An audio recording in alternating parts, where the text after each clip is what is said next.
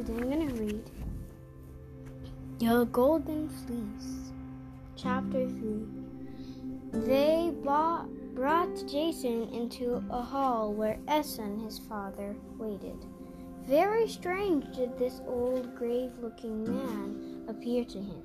But when Aeson spoke, Jason remembered the tone of his father's voice, and he clasped and he clasped him to him. His father knew him even without the sight of the ruby ring which Jason had upon his finger. What then the young man began to tell the, of the centaur uh, and of his life upon the mountain Pelion. As they were speaking together, Pelias came to where they stood, Pelias in the purple robe of the king with the crown upon his head. Aeson tightly clasped Jason as if he had become fearful for his son.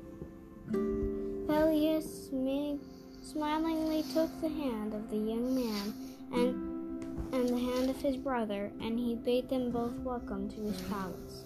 Then, walking between them, the king brought the two into the feasting hall. The youth who had known only the forest and the mountainside had no wonder at the beauty and magnificence of all he saw around him. On the walls were bright pictures, the tables were polished wood, and they had vessels of gold and dishes of silver set upon them. Along the walls were vases of lovely shapes and colors, and everywhere there were baskets heaped with roses white and red. The king's guests were already in the hall, young men and elders. The maidens went amongst them carrying roses, which they strung into wreaths and guests to put upon their heads. A soft handed maiden gave Jason a wreath of roses, and he put it on his head and sat down on the king's table. When he looked at all the rich and lovely things at the hall, and that when he saw a guest looking at him with friendly eyes, Jason felt he was indeed far away from the dim spaces of the mountain forest and from the darkness of the centaur's cave. Rich food and wine such as he had never dreamt of tasting, were brought to the tables. He ate and drank, and his eyes flo- followed the fair maidens who went through the hall. He thought how, of how glorious it was to be a king. He heard Pelias speak to Aeson, his father, telling him that he was old and that he was weary of ruling, and he longed to make friends and that he would let no enmity now be between him and his brother. And he heard the king say that he, Jason, was young and courageous, and that he would call upon him to help to rule the land, and that in a while Jason could bear full sway over the kingdom that Cretheus had founded. So Pelias spoke to Aeson as they both sat together at the high king's ta- at the king's high table. But Jason, looking on them both, saw that the eyes of his father turned on him were full of warnings and mistrust. After they had eaten, King Pel- after they had eaten, King Pelias made a sign, and up the cupbearer, bringing a richly wrought cup, came and stood before the king. The king stood up, holding the cup in his hands, and all in the hall waited silently. When Pelias put the cup into Jason's hands, he cried out in a voice that was heard all throughout the hall. Drink from this cup, O nephew Jason. Drink from this cup, O man who will soon come to rule over the kingdom that Cretheus founded.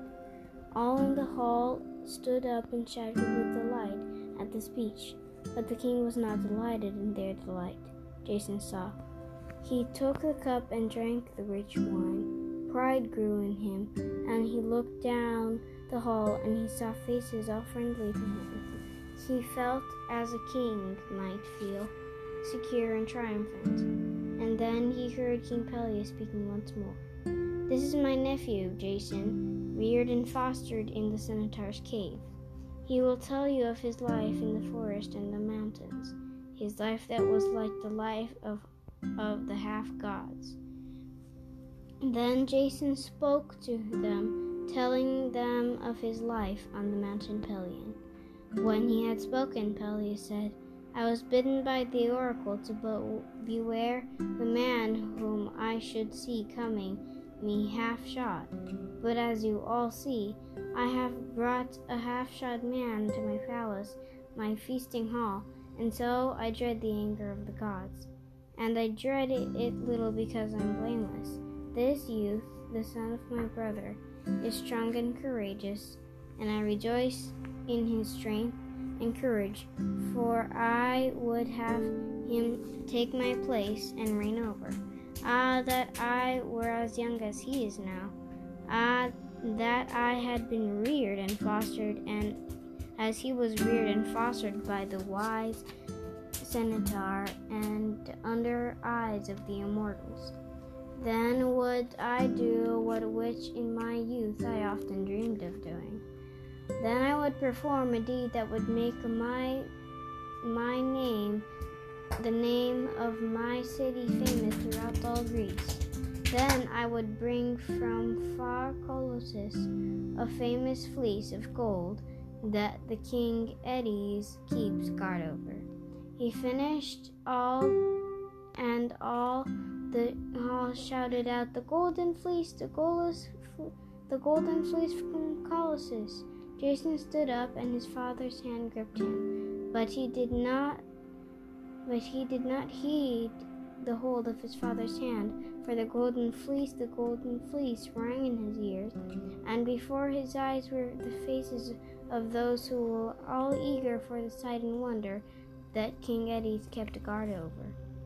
Then said Jason, Thou hast spoken well, O King Pelias. Now and know and know, all here assembled, that I have heard of the Golden Fleece and the danger that awaits on any who should strive to win it from King Aetes' care. But now, too, that I would strive to win the fleece and bring it to Iolcus, winning fame both for myself and for the city. Then he, when he had spoken, he saw his father's stricken eyes. They were fixed upon him, but he looked from them to the shining eyes of the young men who were even then pressing around where he stood. Jason! Jason! They shouted. The golden fleece for Iolcus! King Pelias knows that the winning of the golden fleece is a is a feat most difficult, said Jason. But if he will have built for me a ship that I can make the voyage far for far Colchis, and if he will send throughout all Greece the word of my adventuring, so that all the heroes who would win fame might come with me, if ye young heroes of Iolcus will come with me in I will peril my life to win the wonder that King Aetes keeps guard over. He spoke with those in the hall again, in the hall, shouted again, and made clamor around him. But still his father sat gazing at him with stricken eyes. King Pelias stood up in the hall, holding up his scepter, and said, O my nephew Jason, and O friends assembled here, I promise that I will have built for the voyage the best ship that I have ever sailed from a harbor in Greece.